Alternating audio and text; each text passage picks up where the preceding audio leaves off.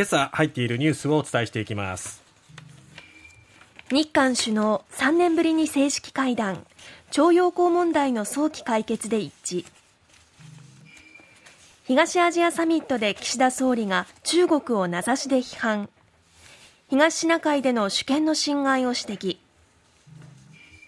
アメリカ中間選挙与党の民主党が上院で勝利。一方下院は野党の共和党リードで開票続く。大阪府岸和田市。車の中で2歳の女の子が死亡。9時間置き去りか。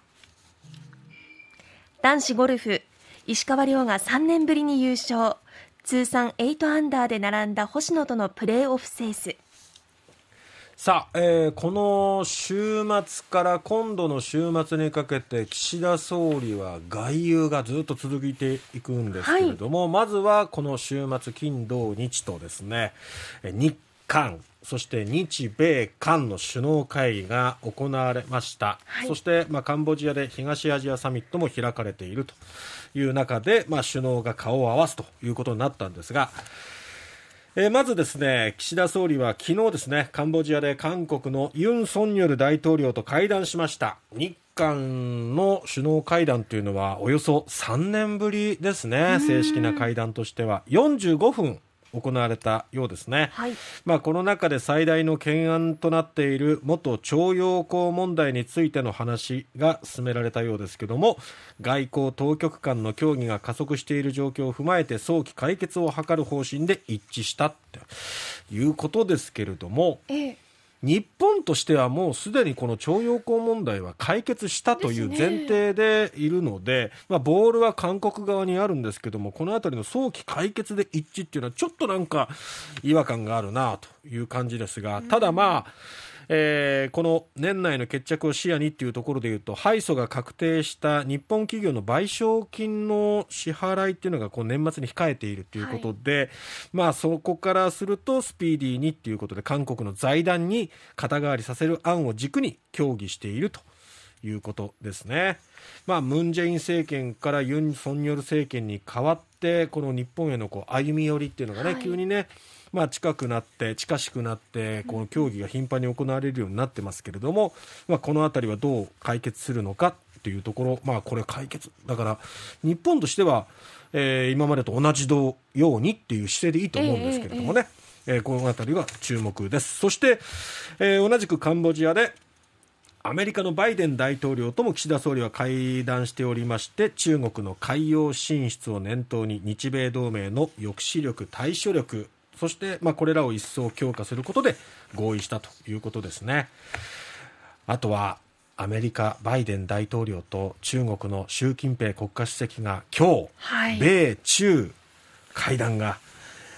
初めてですね、バイデンさんと習近平さんとの、ね、会談というのはね、えー、が行われるので、その後に日本は中国と会談が予定されておりますけれども、調整している段階ですけどもね、えー、そこで、まあ、アメリカと中国とのやり取りっていうのが日本とのやり取りという意味でも日本、アメリカがこう緊密に、えー、しっかりこう練り合わせをしておくっていうことがね大事になっていくのかなというところ戦力のすり合わせなどを、えー、昨日バイデン大統領と岸田総理はやったようですね。さらに日米韓の首脳会談も同じくカンボジアで行われまして、はい、やっぱりこの北朝鮮に対してっていうところですよね、頻繁にあれだけミサイルを発射している北朝鮮に対してどう日米韓が歩み寄って、まあ、連携して、えー、しっかり対抗していくかっていうところですよね。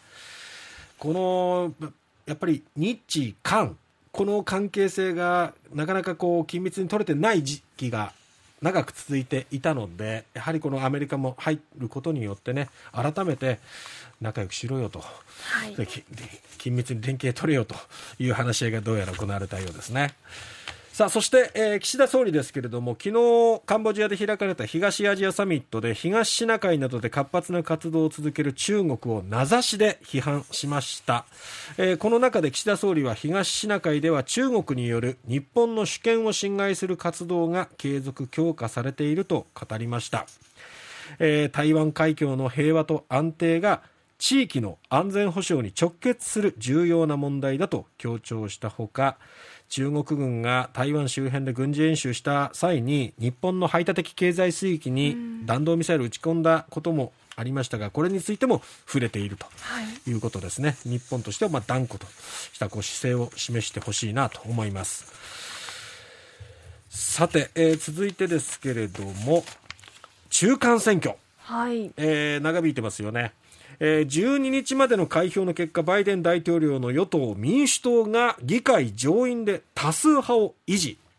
勝利と。接戦ですね。いやでもこれ予想外というかね開票前までは共和党有利かとされていた部分ですけれども、はい、この上院では民主党が、えー、半数を確保ということででハリス副大統領が上院の議長も務めているので50、50で割れたとしてもそこに議長が1票を入れるということで、まあ、51の多数を民主党が、はい、えー、確保できる優勢になれるということから勝利ということですね。ただまだちょっと下院の方は、えー、えー、共和党がリードはしているんですけども、まだね、半数以上確保しているわけではないので、このあたりがどうなるのか、ちょっとまだ長引きそうですけどね、ちょっと注目ですよね。えー、あとは15日にトランプ大統領が重大な発表するって言ってましたけども、こういった結果が何か影響するのかどうか、このあたりも注目です。はい